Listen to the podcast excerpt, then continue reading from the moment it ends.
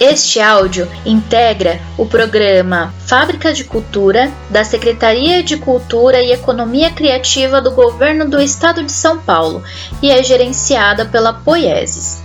Olá, eu sou Rosângela Oliveira, arte educadora da trilha de publicações independentes e encadernações artesanais. E este áudio é destinado aos aprendizes maiores de 12 anos. Afinal de contas, o que é publicar? Publicar é materializar uma ideia, um desejo, uma narrativa, mas é também tornar público. Isso implica que temos controle sobre o processo até determinado ponto, pois quando chega nas mãos de outras pessoas, muitas pessoas, tantas pessoas, pessoas que nem sabemos quais, não podemos mais saber o rumo que levará. Por isso é de fundamental importância cuidarmos com responsabilidade e criatividade das escolhas que fazemos durante o processo justamente por não termos controle de onde podemos ir e quem iremos tocar. Apesar de ser fundamental pensarmos no que queremos tornar público e em quem queremos chegar. Publicar de forma independente é ter autonomia sobre as escolhas e processos que criamos e responsabilidade sobre os conteúdos e formas que fazemos circular de modo acessível e democrático.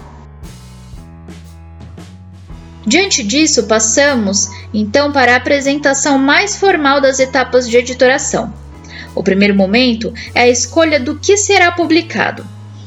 Este momento em uma editora é chamado de seleção de originais. Original é o texto finalizado em termos de narrativa ou projeto de livro. Quando o projeto está encerrado, finalizado, o autor submete a alguma editora ou concurso para publicação. Cabe à equipe editorial escolher o que será publicado. No caso da publicação autoral, o fechamento do projeto casa com esse momento. O projeto fechado é a seleção do original do autor. Escolhido o projeto, passamos para a preparação do texto. O preparador tem a função de adequar o texto para que o leitor receba o conteúdo de modo fluido. No caso de uma literatura infanto-juvenil, por exemplo, é preciso que o preparador adeque termos, adeque a linguagem para que fique mais próxima do universo jovem. Isso não significa que o texto será alterado, mas sim adaptado. Qualquer alteração de cunho estrutural deve ser consultada ao autor. Correções ortográficas e gramaticais são feitas neste momento e também com a autorização de quem escreveu. Por isso é importante fazer primeiro a leitura do original, entender o teor da obra, para depois fazer sugestões de adaptações e correções, que devem ser sempre autorizadas pelo escritor. Paralelo a essa etapa, o projeto gráfico do livro vai sendo desenhado. Prefácio, orelhas, para textos vão sendo definidos para serem incluídos ao projeto do livro. Feito o trabalho de preparação, com o arquivo do texto fechado, passamos à fase de diagramação, onde o diagramador vai aplicar ao texto uma série de estilos. Define a tipologia, o tamanho das letras, o espaçamento entre as linhas, o tamanho da mancha, o modelo de abertura de capítulos e partes. Ao final dessa etapa de produção, o texto ganha finalmente cara de livro. O próximo passo, então, é o trabalho de revisão. O revisor vai verificar se o projeto gráfico do livro está de acordo. Vai também conferir, corrigir e apontar os acertos que ainda são necessários, que talvez tenham fugido do preparador.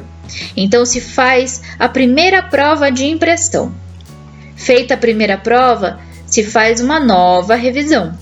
É importante ressaltar que cada etapa do trabalho de editoração, se possível, deve ser feita por pessoas diferentes, para que os olhos não fiquem viciados e os erros acabem passando sem ser percebidos. Imprime-se então a segunda prova e uma nova leitura é feita. Em um processo com folgas de tempo e com recursos, se faz a impressão de quantas provas forem necessárias até o projeto estar 100% finalizado. Mas sabemos que nem sempre dispomos de tempo e recursos, por isso o usual é se fazer até a segunda prova. Feito isso, os próximos passos são a impressão, costura, refilamento, encadernação, divulgação e venda. A partir desse momento, vamos começar a adentrar em cada etapa deste processo. para entender quais são as peculiaridades de cada etapa. Vou sugerir um texto para que possamos exercitar os conceitos e aplicações. E fico no aguardo das devolutivas e dúvidas para avançarmos nesse processo de aprendizado juntos. Então aguardo vocês. Um abraço grande.